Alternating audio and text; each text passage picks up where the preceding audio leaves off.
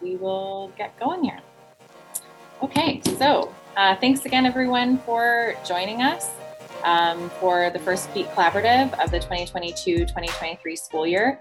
My name is Jamie McMullen, and on behalf of the PETE Collaborative organizing group, we're excited to have you all here and um, for this important discussion. Um, we're going to today discuss um, potential redesigns of PETE courses to meet the needs of both K-12 students as well as pre-service teachers. Topics of redesign will include meaningful physical education, embedding informal games and sports, as well as outdoor education. Um, we chose this topic specifically um, because many of us have felt a tension between um, what we're teaching in PETE programs and what's actually happening in K 12 schools. And particularly, I know for me personally, I've tended to go away from teaching um, the traditional sports and rules and court lines and things like that. And I've heard from cooperating teachers along the way hey, your students don't know the volleyball court lines and your students don't know the rules and things. And so I think that there's a tension that exists with um, with some of these issues. And so I'm excited to kind of flesh some of this out today um, through some of our panelists, but then also hearing from uh, you all in the community. So uh, with that, I'm going to pass it over to uh, Risto to kick us off. Hey, everybody. Um, really excited to see the numbers today. Um, and again, as Jamie kind of talked about, um, we hope that you'll use the chat function as well to uh, ask questions. So you can add comments in there. Um, if you don't want to talk out loud, um, you can post questions to the uh, people who are going to be talking or uh, whoever speaks up. Um, but as kind of Jamie alluded to, in the current system that we all teach in, at universities, we can't necessarily add classes. If somebody says we need to add a class on this, we have to cut something. We have to redesign. We have to restructure programs uh, to have them fit. Like for us at Mason, the 120 credit cap. So it's very limiting in what we can do. So as long as you are building or adding something, you have to cut something. And um, so it's not always as easy as it sounds. Uh, and you all know this. Um, but today we're going to talk about different topics. Um, there's been a movement towards meaningful physical education in some universities. Um, we're really happy to have Tim Fletcher, Stephanie Beni, and uh, Declan Hamlin join us to share about what they've done. Um, there's also been a move toward more informal informal sports in uh, places like Australia and the UK and we know that US adult population doesn't necessarily meet the physical activity requirements. Um, but when they are physically active, they rarely participate in activities that we are teaching in traditional secondary PE. Um, so Justin O'Connor is a person who's done a lot of work on this in Australia. Um, we would have loved to have him on here, but it's um, in the middle of the night in Australia. Um, and the one thing that I found interesting, and when I reached out to Justin about uh, some suggestions, is there isn't really a strong research community around informal sport in the US. Um, but we face similar issues as they do in Australia. So it's something to consider um, expanding on. And once I'm done talking here, I'll drop in some articles by Justin. Uh, the main one being a good one uh, about rethinking the classification system of sports so traditionally net and target games, field and invasion games, so on. Um, and I'll also drop in an article by Mark uh, Zmudy, who I linked onto the invite on Tuesday. Uh, talks about um, outdoor uh, and adventure based uh, education. But uh, we are ready to move. Uh, and I want to welcome Ingrid Johnson from Grand Valley State. Um, right here in Michigan. That's how you show the Michigan State, Michiganders. Uh, and she's going to share about her, her uh, program and the way that they've actually integrated outdoor ed and non-traditional sports and games. So um, Ingrid will speak first, and then uh, people, if you want to chime in and comment, and we'll go from there. Thanks. Thanks, Risto. Um, I'm super excited to be here. I think it's a great topic. And um, as I know a lot of you uh, are following other programs and, and watching things on Twitter and social media, there is definitely um, kind of a shift and a disconnect um, that Jamie brought up at the beginning. So I'm I'm interested to hear the rest of the talk today. But um, so I do uh, live in Michigan and teach at Grand Valley State University. It's very near Lake Michigan, and um, my institution is a mid-size. We have about 25,000 students, liberal arts institution. Um, and when I came to Grand Valley, so this is my 14th year. So when I first came here, we we had a very similar curriculum that had in, been put into place in the 80s and 90s, very sports heavy team sports invasion game um, emphasis. And um, that wasn't my strong suit. Like, that's not how I came into this field. I was an individual dual sport person um, much more interested in in some of the other kinds of activities and so um, you know over the years i started tweaking and changing classes but we were still kind of locked into this old system that was very sport driven um, and uh, about four three and a half four years ago the state of michigan um, told all of the higher ed institutions that we could no longer have standalone physical education majors or standalone health majors, they needed to be combined. Um, they just decided this because they said superintendents out in the rural school districts couldn't get teachers. And so they felt if they were trained in both health and PE, that would be a better fit. The funny part about that is that all of our majors were health ed minors anyway. So, but whatever. So we had to change our entire program anyway. So it was kind of a, a perfect opportunity for us to really re envision and so we looked at Shape America, we looked at best practices, we talked to students about what they thought was missing, what would they like to to engage with more, what was too much.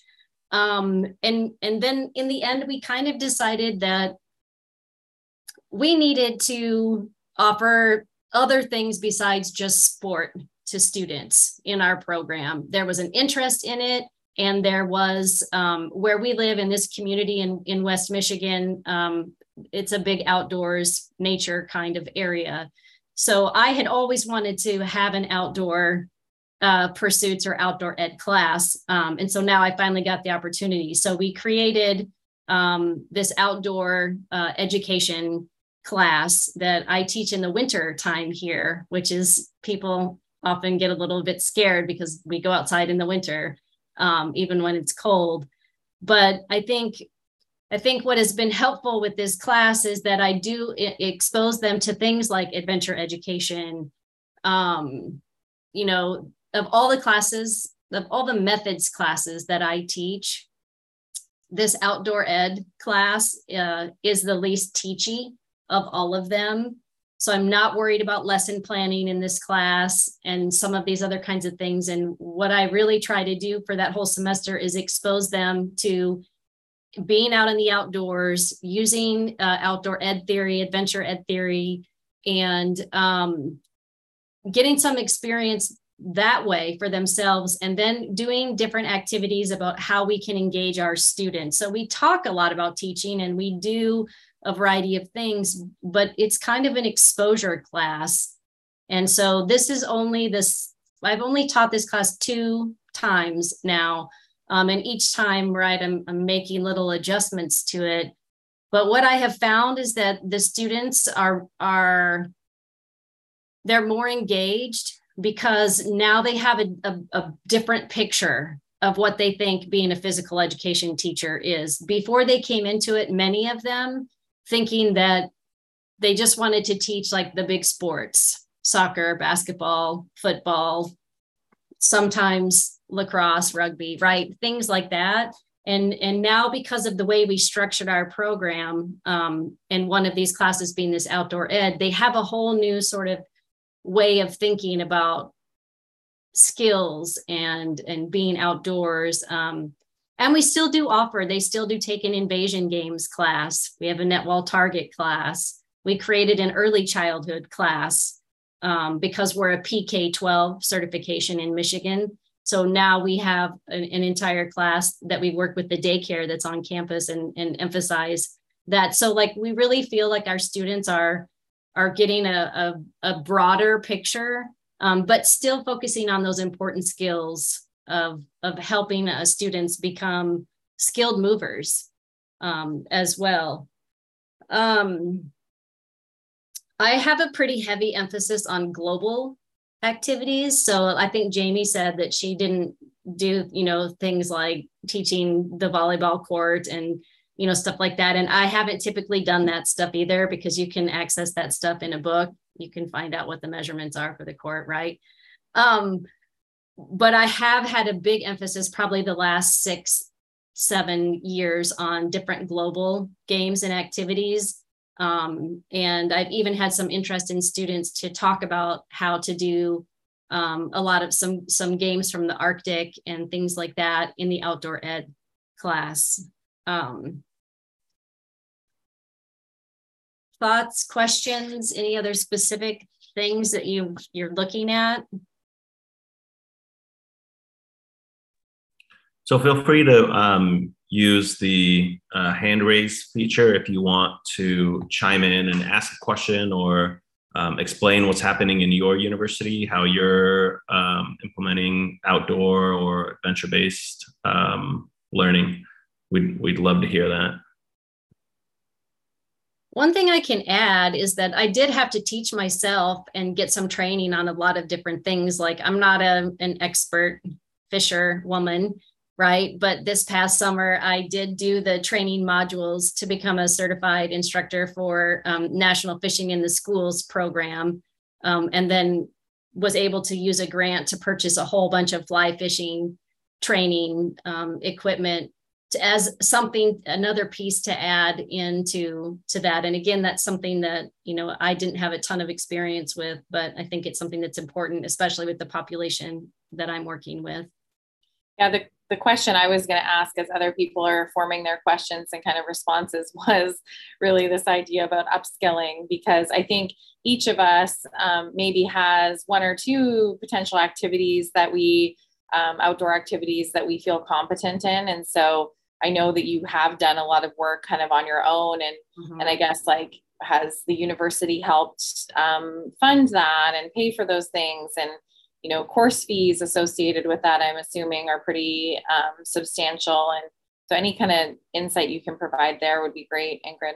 Yeah, those are some great questions. So, um, this coming winter will be the first time that we're going to have a course fee, and it's only going to be $25, which I know can be a lot, but I don't use a text in the course. And so they don't have to buy an expensive book. But prior to adding that course fee in, um, we were using our budget money and I was writing a lot of grants um, to get like the fishing line, the ropes to practice knot tying, um, to pay the fees to go to um, uh, the climbing center on campus. Um, and so, you know, I think because of the work that I've been doing and getting grants, uh, my students have been able to do a lot of things, but it does I'm hoping that with this $25 fee, I don't have to spend all of my time trying to find money to do these things, right? And then it can kind of build in as a part of the course.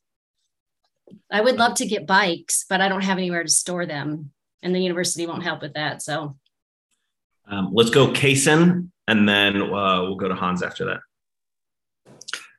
Hello, thank you so much, Ingrid. This is Kason O'Neill from East Tennessee. I'm actually in the middle of the Rocky Mountains, so it's beautiful. And I face a similar issue, and I'm doing outdoor ed as well, not as well as you are. But my students always, how do you overcome when they say, well, what's realistic when I get to the schools and I have a $200 budget and and I that discussion is I'm still growing as an educator how to answer that. And what do you mm-hmm. say to them? Yeah, my students ask me the same thing um, as well. And I, t- I, a part of the course that I've built into it is helping them learn about these organizations where they can get funding. Um, the DNR has a lot of different funding um, that you can get. This national fishing in the schools, and so I talk to them about, you know, they're going to have to be proactive. Uh, if they live in a big um, an outdoorsy community, check with the the parents or local businesses. Um, grant writing for PTA, PTO kinds of things. Um, there is that specialized bike grant where you can get a whole set of bikes um, as well. Thanks, Ingrid. Um, Hans, you should have a little button there that says unmute. There you go. I did.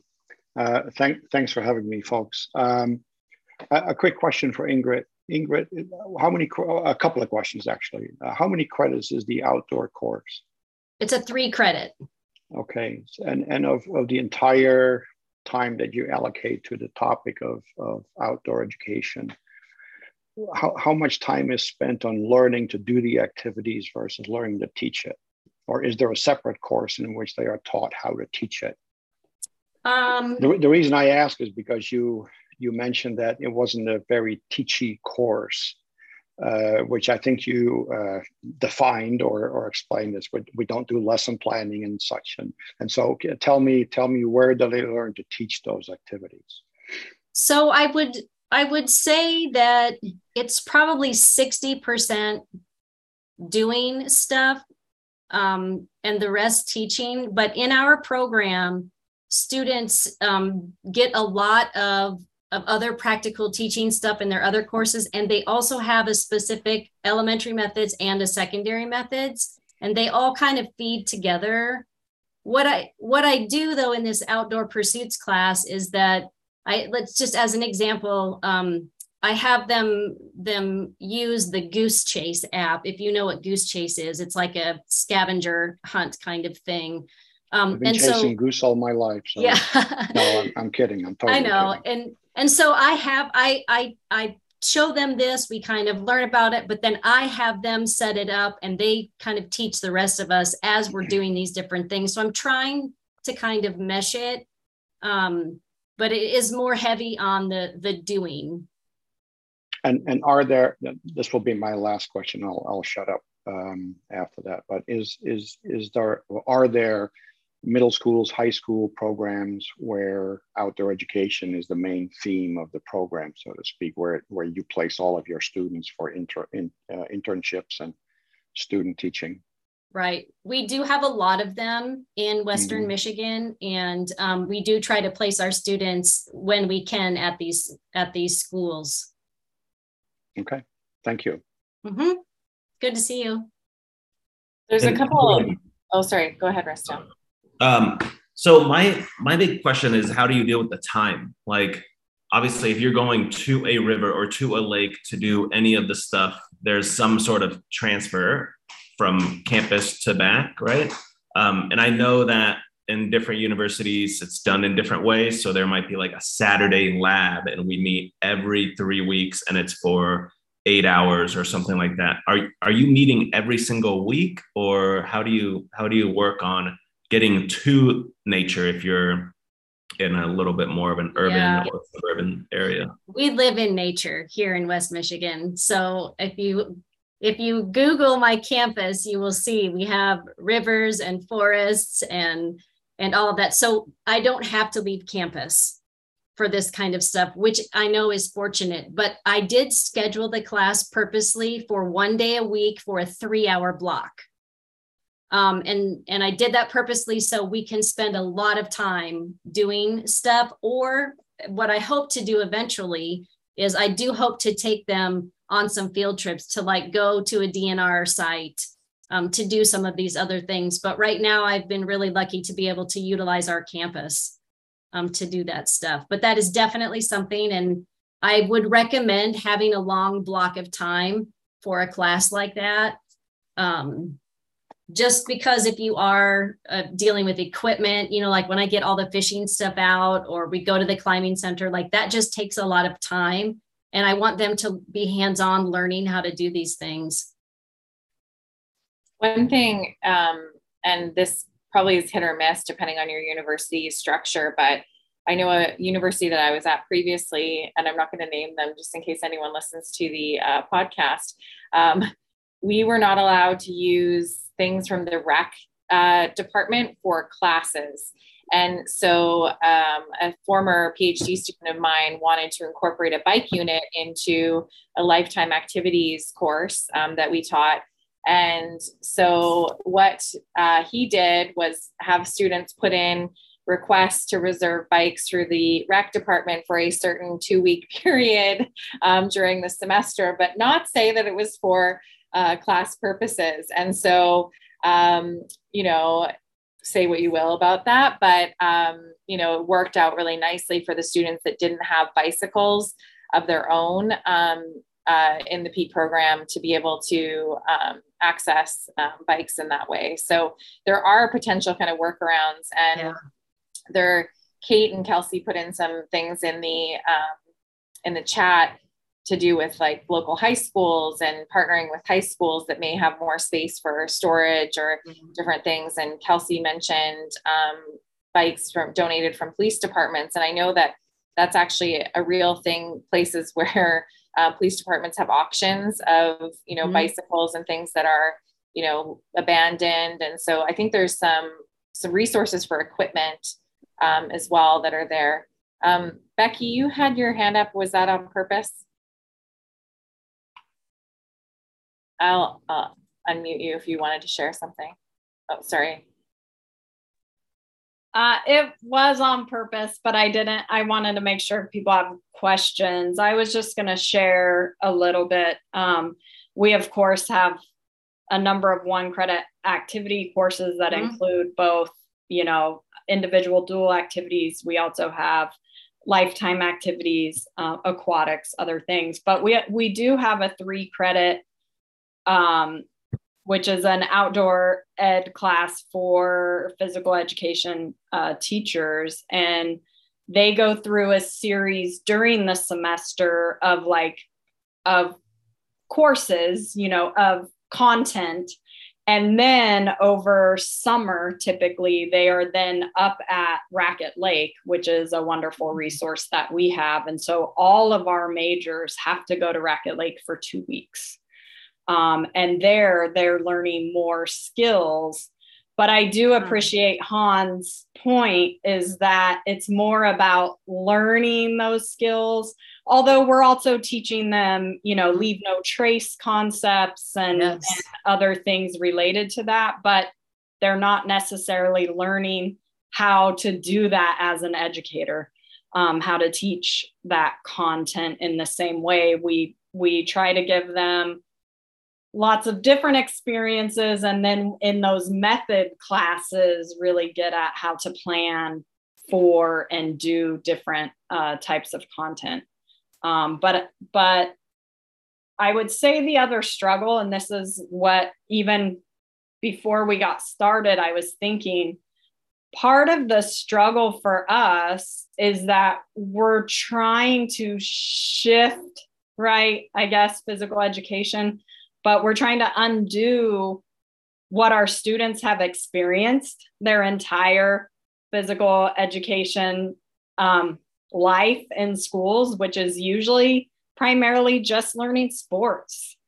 Mm-hmm. Um, and we try to get away from that. We try to really focus on standards, but then they get placed back out into schools where uh, they don't you know they don't recognize the standards and and really think about diversifying the content. Um, and so i'm not sure how we how we as PETE programs you know that's been a long that's been decades and decades of the challenge right? Of trying to teach our students uh, quality physical education and teach them different activities. Um, also trying to teach not from a ableist perspective. So if you are going to teach volleyball why can't you also teach sit volleyball? You know so i i just think we face a lot of uh, struggles because it's hard to undo what our students have mm-hmm. experienced their whole life. We get them for two or maybe four years um, and then they go out and they usually are going back into those same environments of what they experienced. Yeah. Uh, thanks for that. Uh, let me let me go to Jay. Um, you should see a little unmute button there. Thanks, Risto. Appreciate it. Thanks everybody for um, everything that's been said so far. Really echoes and sounds pretty familiar um, in a lot of different ways. I also got to uh, the university that I'm currently at, and it was one of those programs where everyone was taking 22 different one credit or half credit courses mm-hmm. and bundling them together the best that they could. And the first curriculum revision that we did was create teaching of courses. And we did a teaching of net and wall or a teaching outdoor adventure ed. And we tried to marry that with a curricular model so that there would be yeah. some kind of emphasis that would go along with it or a particular uh, thread to connect the activities. The thing that's always really um, been difficult to communicate to our PETE students is that even based on the content that we can deliver in the limited amount of time that we have, and whether that means that I can expose them to a high ropes course, that means two out of 20 might land in schools that actually have those types of facilities. And I, I feel like it's more important for them to be able to be critical thinkers and to really have you know some skills as change agents and that's not easy to do i don't think we're doing it perfectly but giving them skills to go out and cope with the you know public schools that they land in i think teaching all of the fantastic content that can possibly happen in pe it's impossible to do everything right um, mm-hmm. even if you did memorize that a volleyball court you know the exact lines and specifications someone's going to ask you, you know, for pickleball line measurements and everything else. So I think it's the underlying stuff that we're struggling with, trying to connect across our program, um, whether that's curricular models, what content can we present based on what we have. Mm-hmm. Yeah, thanks, Jay. And at Mason, we have a similar classification in that we have net and target and field invasion, but our outdoor rec and like adventure based learning is through the um, the basically the rec uh, department. So we used to have a teacher who was a secondary teacher, awesome at teaching that content to students and taught that at the secondary schools.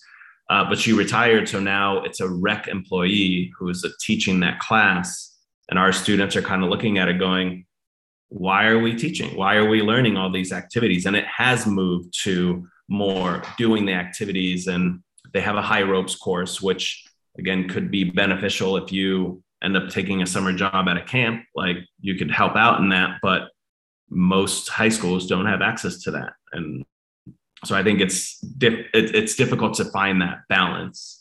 Um, so let me let me go to Hans, and then uh, we'll wrap up Ingrid if you have any final thoughts, and then after that we'll move over to uh, discussing more about meaningful um, PE. Thanks, Risto. Um, I'm wondering if, if it's important to keep in mind that um, exposing PETE students to a multitude of curricular orientations um, gets us to fall in the same trap as those who advocate for the multi-activity exposure curriculum. Um, physical education in school has roughly 45 minutes a week for elementary physical education, one or two credits in high school. There, there's no way that you can expect PETE students to graduate and be able to implement a curriculum, um, choose, a, choose multiple curriculum models and, and make it their own.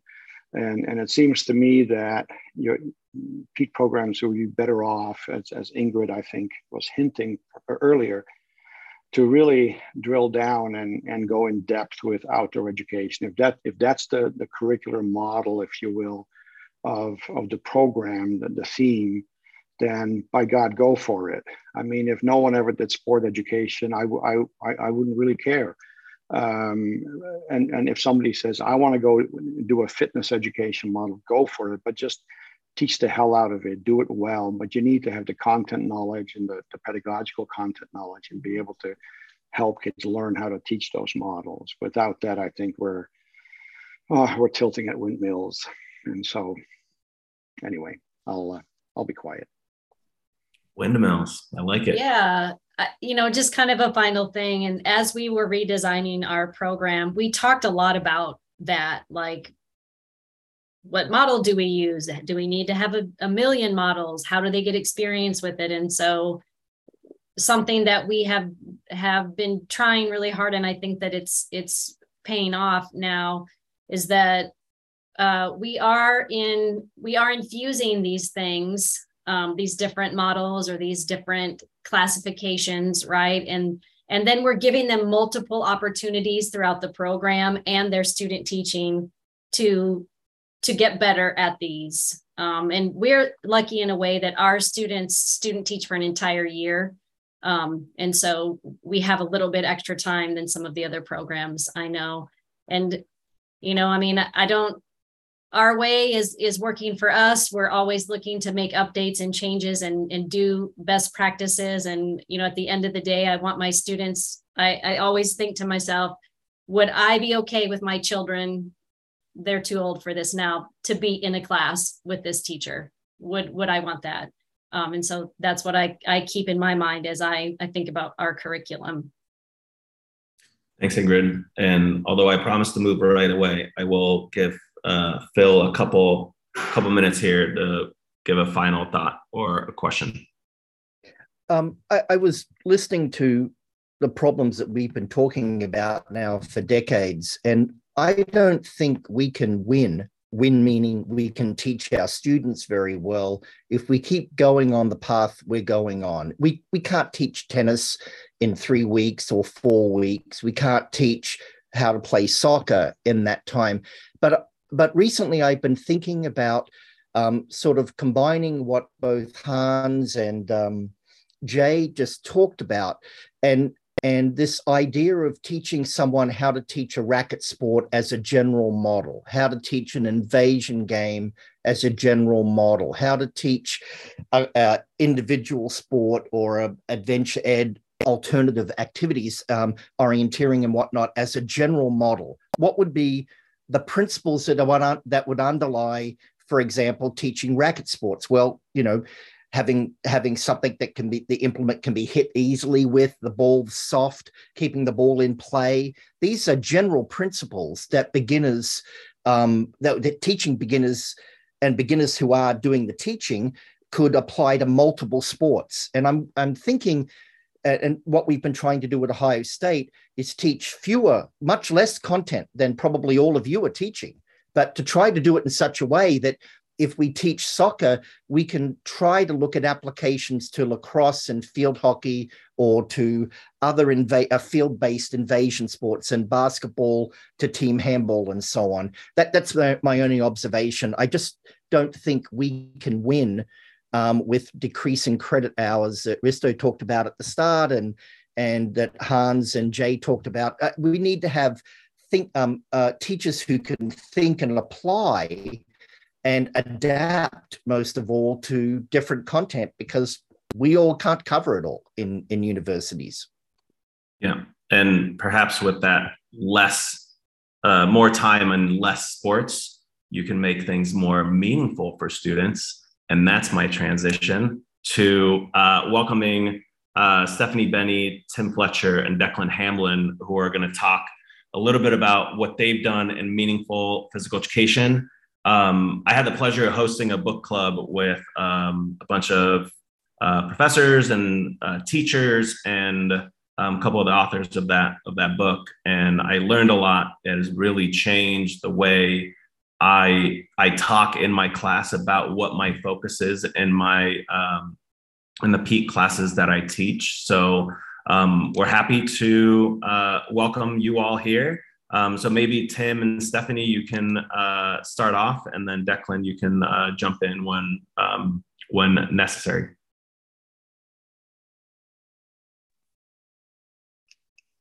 Thanks, Risto. Um, hi, everyone. Steph, are you okay? If I just I'll start off and then throw to you. If that's okay. Um, and uh, the reason uh, I suggested that is because uh, Stephanie was um, was a pre-service teacher um, in one of the courses that I taught, where we start first started experimenting with the ideas of, uh, of meaningful PE. So um, she's able to speak about her experiences of applying some of the things that we were doing. But thanks very much for inviting me. It's uh, really great to see such a huge uh, audience and interest in this PETE Collaborative. It's my first time joining, so uh, thanks very much for having me, and thanks for uh, starting this initiative. Um, so we've been working with this idea of meaningful PE most recently with um, teachers in schools, but it started um, with Deirdre Ní Chróinín and I um, just the two of us collaborating and saying what are some of the problems that we're facing as teacher educators uh, and what's an inquiry that we might focus on as uh, a collaborative self-study. Uh, and deirdre had uh, landed on um, a response to the paper by uh, blankenship and Ayers called joy oriented pete which was in quest in 2010 i think um, and it was something that both uh, that resonated with both of us. But the question was, well, how do we do that? What does that look like um, in our individual courses? So um, we each experimented with some ideas um, around joy and meaningfulness. Um, the course that that I um, used as an incubator, if you like, uh, was a more traditional games course, but along the lines of what Phil was just um, suggesting. So it was focused on um, target games, net and war games. How do we teach these key principles from the, the, the games using a teaching games for understanding model?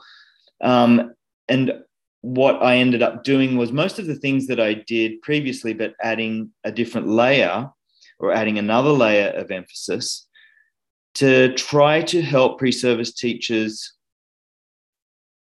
make pedagogical decisions that were focused on the quality of students' experiences.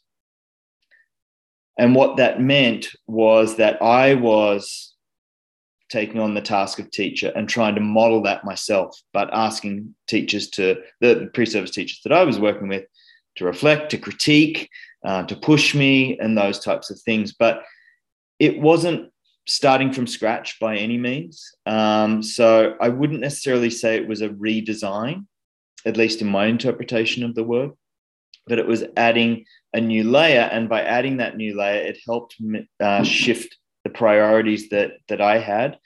And we found that with a lot of the pre service teachers or the students that we were working with, that it resonated with them.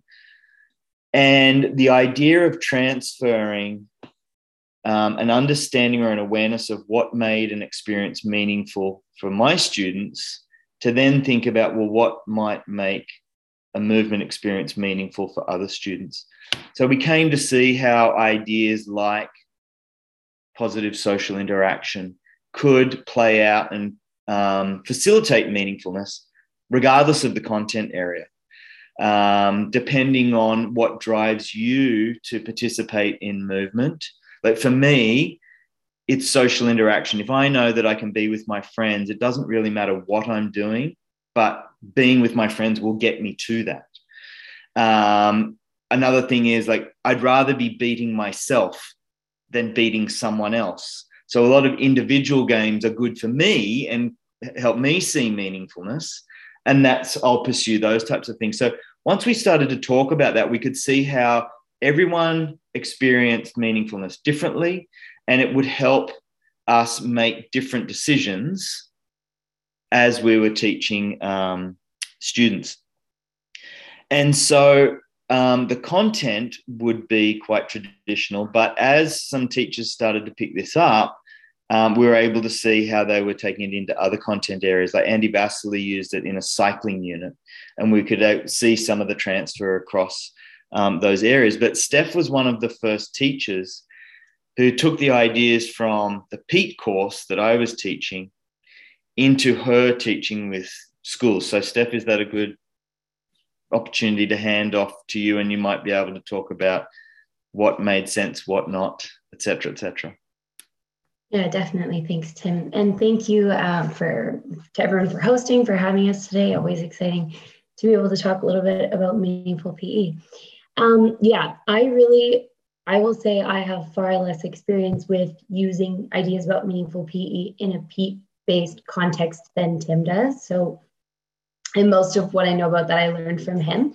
Um, so, kind of defer to him on that. But I was, as Tim said, a pre service teacher in one of his courses when he was first implementing these ideas, and then went on to use it as a teacher in my classroom, and then eventually in PETE after I completed my PhD and was teaching courses in physical education, teacher education. So uh, I think the big thing, like Tim has given a good overview here of, of how he sort of started to introduce those ideas. And I think um, probably for me, the primary thing that worked very well as a pre service teacher and what I learned most from was um, the way that Tim modeled the approach. So rather than just, you know, you can think about teaching sport education or a model or whatever as introducing theoretical content or teaching using it and actually showing how it's useful. And I think both of those are important. And I think the big thing for me was that modeling piece. And that's a big part that for me in wanting to bring meaningful PE into the way I teach, both as a, a physical education teacher and, you know, in physical education, teacher education, is that idea of modeling, of saying, okay, you know, the meaningful physical education approach calls for teachers to integrate democratic and reflective pedagogies in their approach with students in school. So for me, as a teacher educator, introducing that to, to teachers, I need to do so in a way that integrates those same types of pedagogies and allows students, as Tim said, to experience, uh, sort of think about, reflect on what makes movement meaningful for them, have those types of experiences in PETE, and then take a step back and say, what is or isn't making this experience meaningful? You know, like Tim said, reflecting on the ways that these these things can be different for different people. And I think um, a big part of, of meaningfulness or what the, the literature says on meaningfulness is this idea of personal relevance. And so wanting to facilitate those types of experiences that are relevant. And so meaningful PE is maybe a little bit different than what we were talking about in terms of the outdoor education, and that it's not so much about the content. But I think that if we're guiding our approach through this lens of what's meaningful for students, then then ultimately are making it relevant. Uh, it can influence the content, and so you know, kind of this idea, like Ingrid was talking about, being in this beautiful facility that's surrounded by nature. And I went to school at Brock. We have, you know, a similar sort of uh, situation there. In a context like that, it might be very relevant and very appropriate to bring students outside.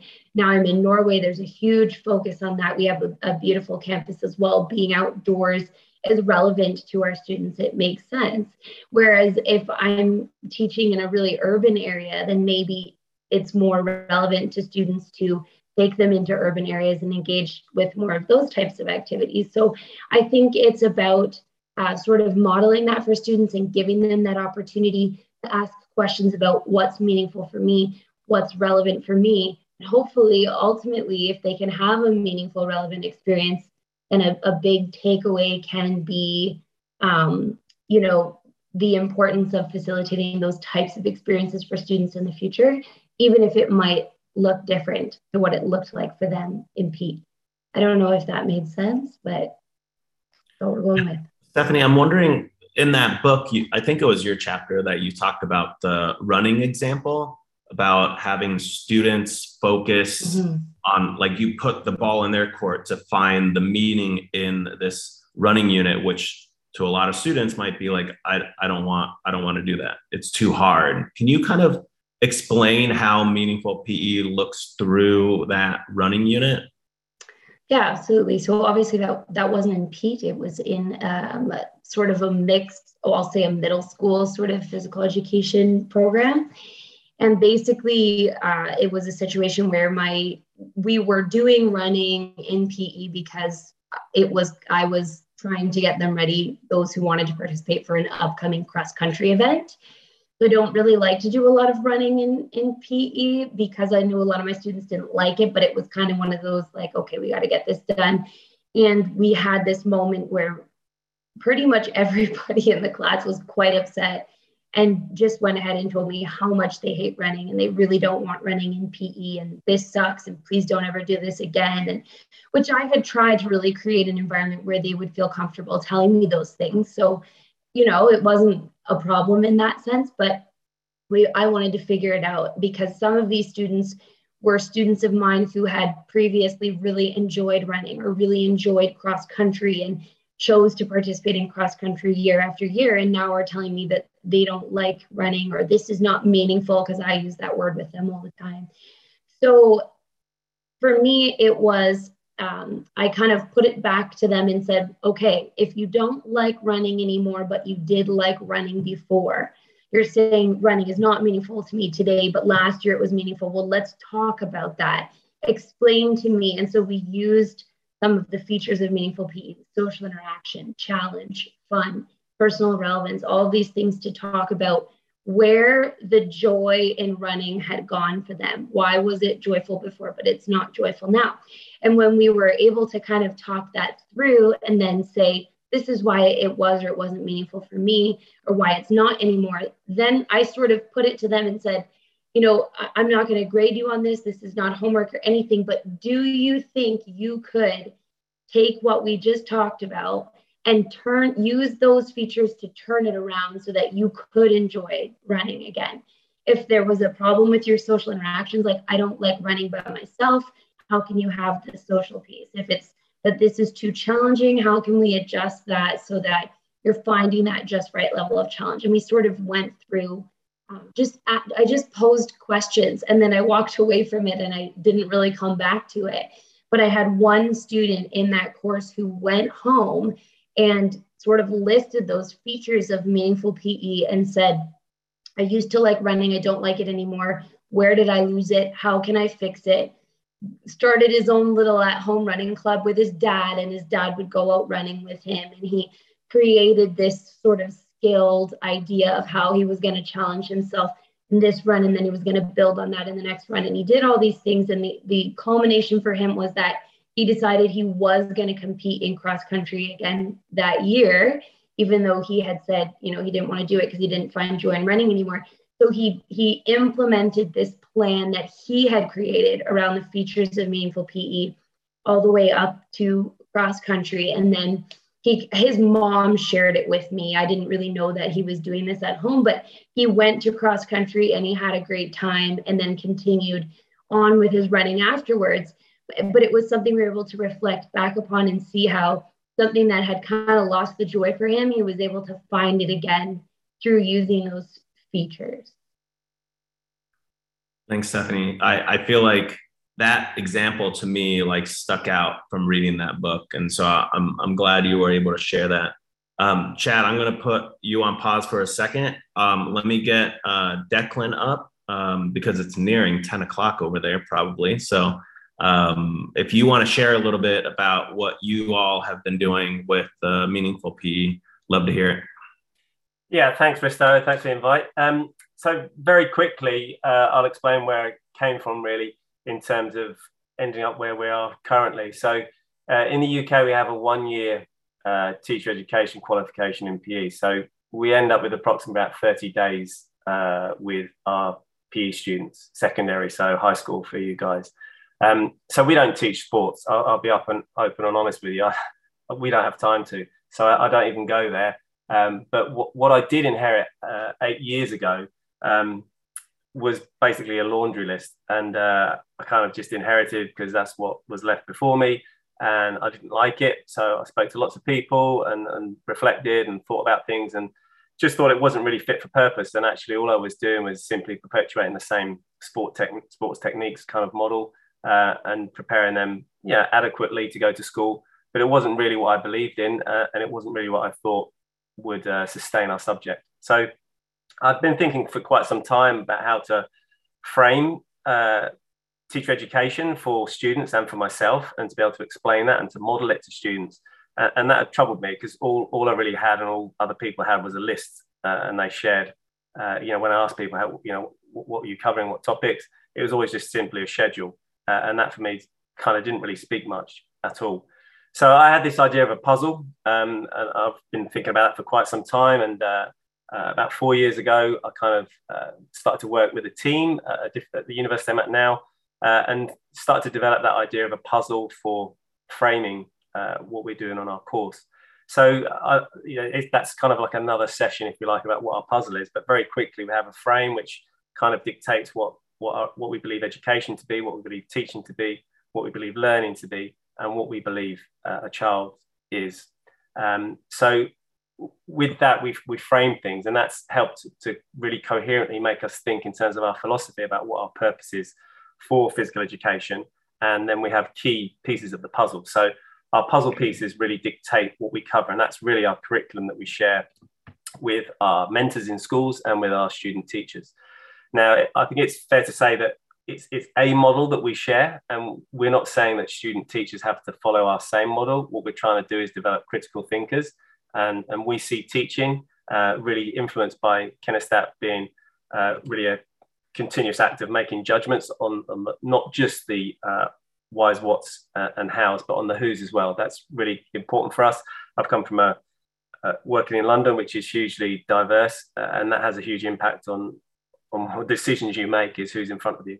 Uh, we also draw uh, and take influence from Mary Kennedy and, and, responding to persistent challenges. So we see the classroom as dynamic. So you're always making these decisions about the what's, whys, hows, and who's. So we, with that, we kind of have our, like I say, our, our puzzle. Uh, and within that puzzle, uh, but essentially we've taken, uh, and it's developed over the last three years. And, and, we had an opportunity a couple of years ago when myself and my colleague Alex Beckey were, we're on pretty similar, in fact, very similar wavelengths in terms of what we see uh, as a, I guess, an influential way to change and make PE as better as possible and what our philosophies are. So we, we took a meaningful PE approach. Uh, and so if you look at our puzzle, it would be completely influenced by that. So the pieces of our puzzle would be meaningful PE and using those filters of, of you know, of the components of, uh, I guess, the, of meaningful PE. So that framework it, we use in terms of everything we do. So it permeates everything we talk about. We use that as a filter. So why have you made that decision? What you've made that decision in the class. How does that influence personal relevance? How does that influence challenge? So, you know, when we set scenarios uh, and we use a step tool to change uh, adaptive teaching. So again, within that, how does that change those features of, of, meaningful PE?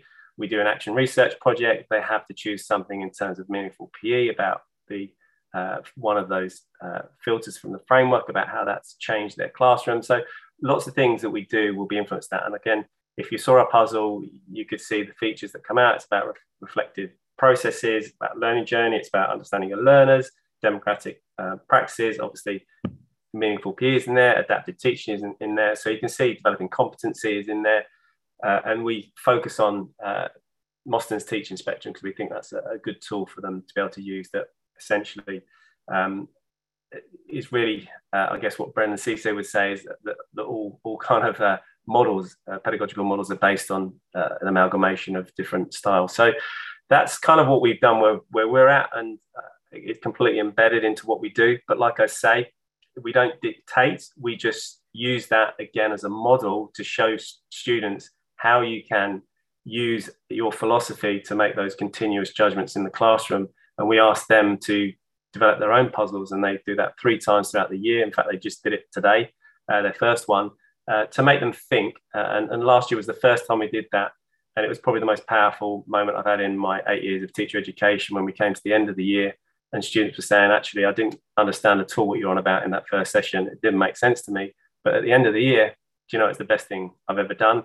And about five or so of them said, I'm going to continue to use it because it's really helped clarify my position uh, in why I want to teach and, and, the decisions that I'm making in my teaching. So that's where we've come from. It's not perfect. It, it won't suit everybody, um, but it's it's our philosophy and what we're trying to, well, I guess, make changes from the traditional model of a, I guess, a laundry list of, of things that you would cover.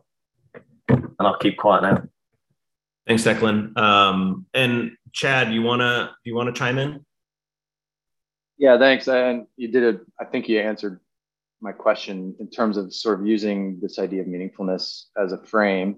Um, one, one of the questions is someone sort of new to this but really interested in it you know appreciative of it is like where it sounds like it needs to be embedded but but then sort of back planning. I see like meaningful physical education as a framework is fairly advanced approach. There's a lot of reflection points in terms of of you know so how to promote social interaction how to uh, involve you know appropriate level of challenge how to integrate motor learning you know what what is fun what is personal relevance. And a lot of that is sort of related to management how, how a teacher might manage how a teacher sort of their disposition uh, and sort of all these more common PETE ideas. And then within that it's sort of how tasks are developed. So you know, being able to reflect on constraints and the impact of, on students and how that might impact their meaningfulness. Uh, and so maybe I'm thinking about this too, you know, in too much of a linear fashion, but where do you where do you introduce this idea of meaningfulness when it's sort of maybe the ideal uh, and and other sort of more common aspects of PETE are sort of foundational to being able to promote meaningfulness in your teaching. So I guess that's my question is like, where do you introduce this? I know it is integrated, but have you found that that works or is it something to sort of allow the foundation of teaching skills to build and then sort of show this frame through which they should be viewing all of their teaching that they've sort of developed so far? Tim, do you want to tackle that to start? Uh, and I know it's and I know it's still early on in the in the process, so I don't mean to hit you with that, but lots to no, think that, about. It's okay. It's a it's a fair question, and um, I'm not sure if I'll have um, the right answer, but just some thoughts. Um, so we introduce it uh, to students in the first year of. Um, we have two pathways. One's a four-year pathway, and another's a six-year pathway. Um, and so we would introduce it to students in first year as um, uh, a priority or a vision about the purposes of physical education and sport. Uh, it gets reintroduced again in their second year, um, and uh, then it becomes a little bit more concrete in terms of how we model that. Uh, and then in fourth year, again, it gets returned, and uh, we really um, encourage students to create their own personal vision, uh, priorities for physical education. Just like Declan said, we don't force people to uh, adopt meaningful PE as what they prioritize, but if if that's what they choose to, then you know what then might that look like? Um, I think the way that I started with it, at least, was to um, make a lot of my thoughts explicit or to pause um, in the moment and to say to students, well, why would I have done that just then and not something else? So, for example, I'll give a very quick one and then because I know this time's running away, but we were doing a station activity and um, I'd said, okay, folks, now please move on to the next station. And two students were at a hula hooping station or it wasn't even a hula hooping station. It was something where they were throwing bean bags into hula hoops, and they'd gotten hula hoops and were you know doing doing their spins. And I just I asked them first. I'm going to make a, I'm going to put you in focus here, you know, but just it's safe, okay. And I said to the class, okay, these students were hula hooping after I had said move on. Was that a good decision? Why, on why or why not? What could I have done? What should I have done? Most of my PETE students said, well, you should have maybe given them a timeout because they weren't following instructions. But I had said, well, I would probably have done nothing if that was a school because if my priority is to focus on joy and meaningfulness, what they were doing was enacting that exactly. And for the sake of 30 seconds of making my life better or worse, is it really about me being a good manager? Or is this about having students find the joy in movement. And just like we could say, was that the best decision or the worst decision or whatever, but it caused students to pause and then to think, okay, so what I say and what I do can reflect this philosophy or this belief that I have. So, and when Steph said the modeling, uh, one thing I say is that I don't want you to teach like me because I teach university students, but I want you to start thinking about the things that I do and think to yourself, like, well, what would I do then if I'm out in schools? How would this be different if I was working with the kids in my placement school or in another one or in another one? So, a lot of those sort of stop and pause and explain um, and invite questions and feedback on that. That was where I started. And then it was just sort of layering that up and making it more consistent. Thanks, Tim. Um, so as we're nearing, we have about 12 minutes left here. Um, I, I, love the practical examples. Uh, so thank you. Thank you for sharing those. Um, I'm going to uh, move it over to Jamie. Um, Christy, open invitation if you want to talk. I saw your hand go up, but then it went down. So if you want to chime in, you are more than welcome to. Um, but otherwise, um, yeah, all I was going to say was kind of honor what you were saying, Chad is I've been playing around with this for the last three years and exactly what it sounds like you're struggling with chad is what I, I i struggled with at first is trying to figure out when are they ready for what? And i definitely failed ex- assuming that some of my younger students could process at the level that i was hoping they could but i feel like i'm at a place where i'm starting this year where I have this developmental progression in my head of how what I'm what I'm doing in my early classes and the middle level classes and then I get to see I get to see them so many times throughout our program. I'm very fortunate. But all I wanted to say Chad is I get what you're saying about when and what and to what level and I'm still working on that. So Thanks. Thanks, Christy, for sharing that perspective. Um, I'm going to kind of pose some questions really to the whole um, collaborative here, but maybe um, Tim or Declan could kind of um, kick us off on one of the first questions and goes back to what I was mentioning in the beginning. Um, you know, in my own pedagogy, I've moved away from, you know, teaching the traditional sports um, so much and the rules and things like that um, in a in an effort to to move more towards this idea of meaningfulness, right, and making things meaningful and relevant um, for young people. Um, um, in my infancy, I think with a lot of the um, full concepts around meaningful PE, but what I'm then seeing is that when we don't do these things in the PETE program, um, and we focus on you know models or concepts of meaningfulness and things, that there's a disconnect with what our cooperating or what our students are going out into the field and experiencing, particularly at the secondary school level. Um, and so I wonder, you know, how we kind of bridge that gap um, if we are preparing students and as i mentioned in the beginning they don't know the lines of the volleyball court because we've grounded um, what we're doing in, in more of these approaches that we've been talking about today how do we and we have you know stephanie who is obviously doing this or in, in k-12 schools but the majority i would say of k-12 teachers particularly at the secondary levels are still teaching a lot of these traditional games and sports without this meaningfulness concept. So is there a way for us in PETE to kind of bridge that divide and how do we how do we approach that um, so that we can all kind of be on the same page with um, what should be happening in PETE programs. So I don't know if Tim or Declan has something really witty to say on that as other people kind of um, think of some questions or responses. Well, I can I can come back for a little bit, Jamie, for you if you like.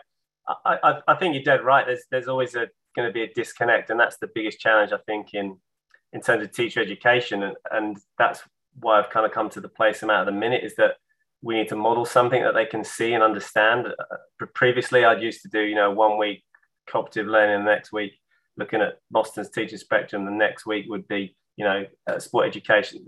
You know, it was all a snapshot. So, you know, I've come to a place where less is more. If you do stuff in depth, there's more chance of them using it. If they understand stuff in good depth, then they, they might use it. They might not use it straight away, but then they might be in the back pocket for when they get a chance to kind of really uh, have an opportunity to teach as they would like to teach. A lot of time, uh, again, I'm speaking from a, an English perspective, is that things are restricted depending on which uh, school you're in.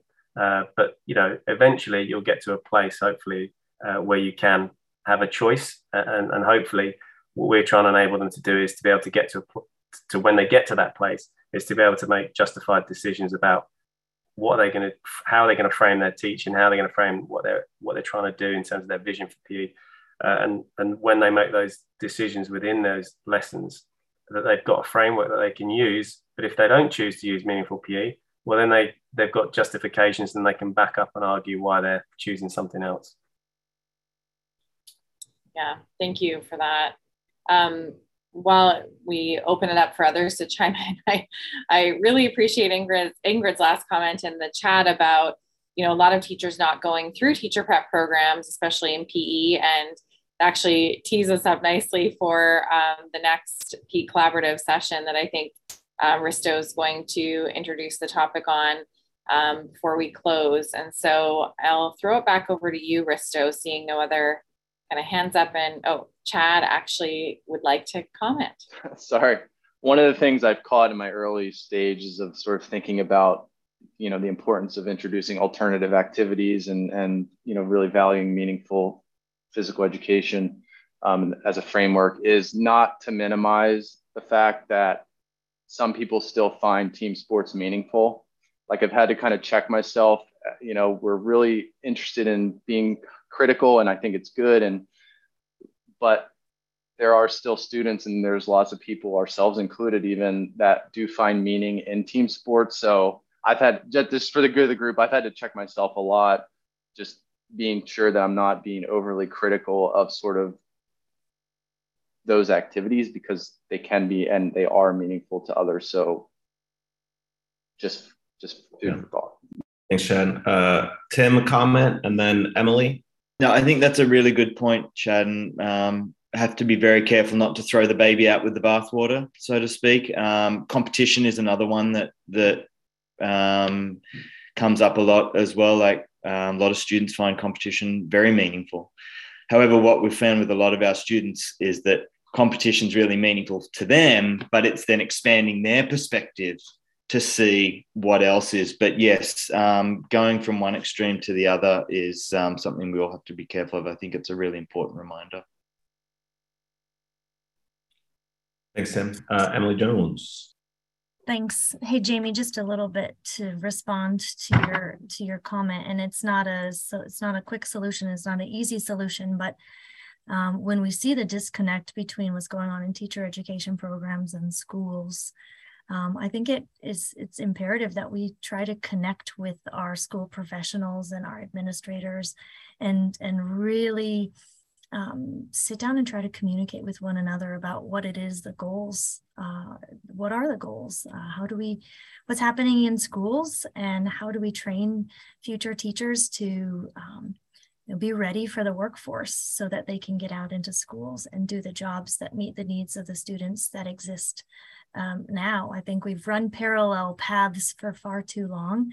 Doesn't mean that it's easy, doesn't mean that there's a playbook, um, but making sure that, uh, uh, as, as we've said today, not continuing to do what we've we've done expecting different results.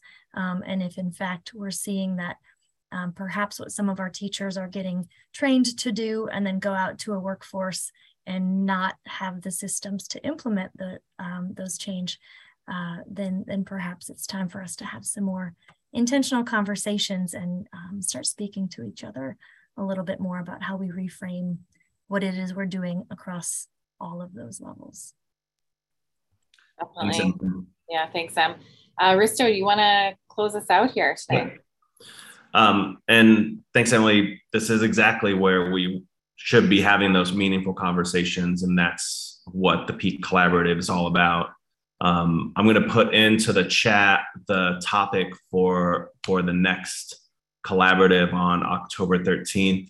Um, and we're going to talk about the role of PETE in higher education and supporting in service teachers, and especially those who are not trained to teach um, through traditional PETE programs. And there, there is a wave coming, and it's already landed in some states. Um, Florida has changed a lot uh, of laws. Virginia, the governor just um, allowed for different avenues to become teachers. And so um, we, we're going to discuss next month about what our role is for uh, professional development in that piece. But um, I want to add this debrief really quick. And one of uh, our division director sent out an email um, that said that he is going to start scheduling blocks after meetings to be reflective about what happened in that meeting instead of how we typically do things is you have a 12 to 1 and a 1 to 2 and a 2 to 3 and then you don't actually have any time to go back and think about these and the questions that I'm going to leave you with that I hope you have time to at least jot down on a piece of paper and post it up next to your computer the next time you come back are what is one specific thing you can do to redesign your program? What's that one thing that you can start, you know, chipping away at? And looking at your classes specifically, which classes are in need of a redesign in your program? Um, in the past, in the collaborative, we have um, a, a, Google folder with elementary methods course syllabi, secondary methods syllabi. If there are people who want to do outdoor adventure education or something like that and redesign, there are people in this group that are willing to help sending their, um, you know, content, their links, the syllabi. So um, just make make an effort to think about what you can change in your program. And we really hope um, to see you uh, next month uh, and talk about what our role as PETE educators are in in addressing the needs of what is about to come to a lot of different universities. So um, it's almost 5.15. Uh, we're going to stop the recording now. Uh, there will be another 15 minutes or so if you want to hang out and ask questions, but the official part of the PETE Collaborative um, is done. Thank you so much for everybody that showed up, and especially to the guests who um, who shared a lot of their own work. Thanks. Thanks, everyone.